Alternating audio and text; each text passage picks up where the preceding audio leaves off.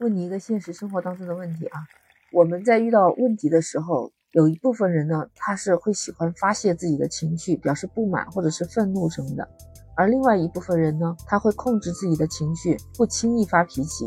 那如果把你的朋友或者是同事分作这么两类的话，你更喜欢和哪一部分人交朋友或者是做同事呢？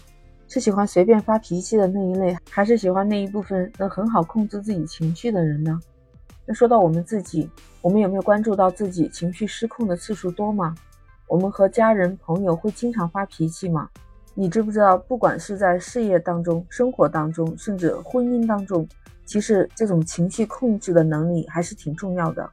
有人说，对于成年人来说，学会控制情绪是我们终生必修的课程。你好，我是Lisa，我在深圳向你问好。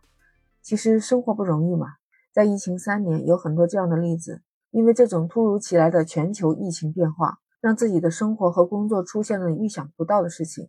如果控制不好情绪，小夫妻俩经常会吵架，甚至闹到了离婚。那如果再遇到工作当中一些不顺心的事情，像好不容易熬夜做出来一个方案，结果被公司同事否定，被上司看不起，你说这样一连串打击下来，会不会造成自己很多负面的情绪？让我想起来一位美国人际管理大师，他名叫吉格，跟考试及格有点同音啊。他年轻的时候，其实他的脾气就非常火爆，和他一起共事的同事，一旦有一点点过失错误的话，即使是很小很小一点的问题，他就揪着不放，而且开口大骂。他跟客户谈判谈得不愉快的时候，他一回到公司，也是会把气撒在同事身上。慢慢的，大家就对他避之不及啊。他这种情绪总是不稳定，所以他的人际关系是一团乱糟。这就让他在五年的时间里面换了十七家公司，甚至到了自己财务状况都出现严重的危机。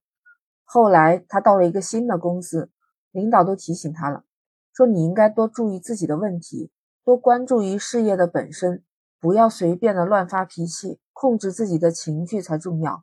当吉格听到他这个话时候，才幡然醒悟，觉得自己从来不招人待见，事业上出现了种种问题，归根结底还不是因为谁会愿意和一个情绪不稳定的人一起共事呢？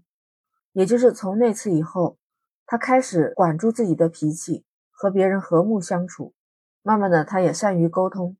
几年以后，他把自己的沟通技巧还有自己的经历，创建了属于他自己创立的人际关系课程，成为了世界上著名的人际管理大师。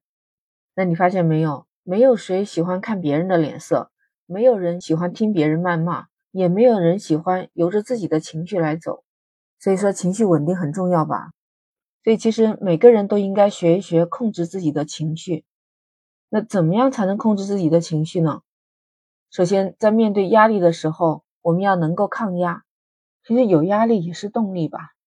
我们从懵懂的少年到长大成人，进入社会工作，进入职场，很多的事情都是要自己拿主意，但不论什么样的行业，不论什么样的工作，都会有自己不如意的地方。我们每一个家庭也有自己的辛酸和痛苦，所以说面对的压力，我们成年人要学会扛住。这其实也可能是我们成熟的一个标志吧。不能一遇到问题就发泄情绪，那样解决不了问题。也许每个人都有想放弃的那一瞬间，尤其是面对太多的压力和太多的不顺心的时候。但其实你明白吗？放弃真的没有用，只有坚持才能让你改变。其实想到这儿，你看看 Lisa 的播客听的人还是比较少，但是你知道吧，我想着你在听我的节目，只要我看到我的节目有留言、评论和打赏，这就是我持续更新下去的最好的动力。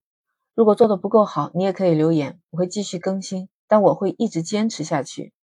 那再说到其次呢，真的有情绪来了，我们只有一种方法收住吗？其实也不是的，我们也要学会适当的放。有些人说情绪不该藏起来，每个人都有情绪自由，没错的，情绪自由可以，但我们是适度的释放，这就是要学会有技巧的释放。那么正确的方式应该是怎么样呢？你可以在有情绪的时候，首先深呼吸一下，可以立刻找一件事情去转移一下注意力。还有，如果像我住在海边，朝着大海或者高山去喊一喊，选择把你面前的这个事情先放一放，冷静一会儿再来处理。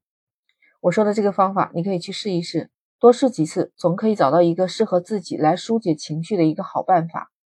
因为让自己的情绪得到正常的释放之后，你就会成为一个情绪比较稳定的人。这也就是让自己做到学会控制情绪。那最后还想说，我们有句话不是说时间就是治愈一切的最佳良药吗？有一些事情可能当时解决不了，时间久了人也变得焦虑，如果不能一下子解决的时候，我们就让时间来做自己最好的解药。比如说家庭出现变故，失去亲人或者是爱人，那就让时间去解决你这低落的情绪，让它抚平你的伤口，尽量做到不要让情绪影响到自己的生活、事业，还有家庭、婚姻。不知道你怎么看呢？欢迎在评论区留言说说你的看法。那 Lisa 讲了这么多也不容易，如果你喜欢可以点赞、关注、转发我的专辑，关注 Lisa， 下一次我们不见不散，拜拜。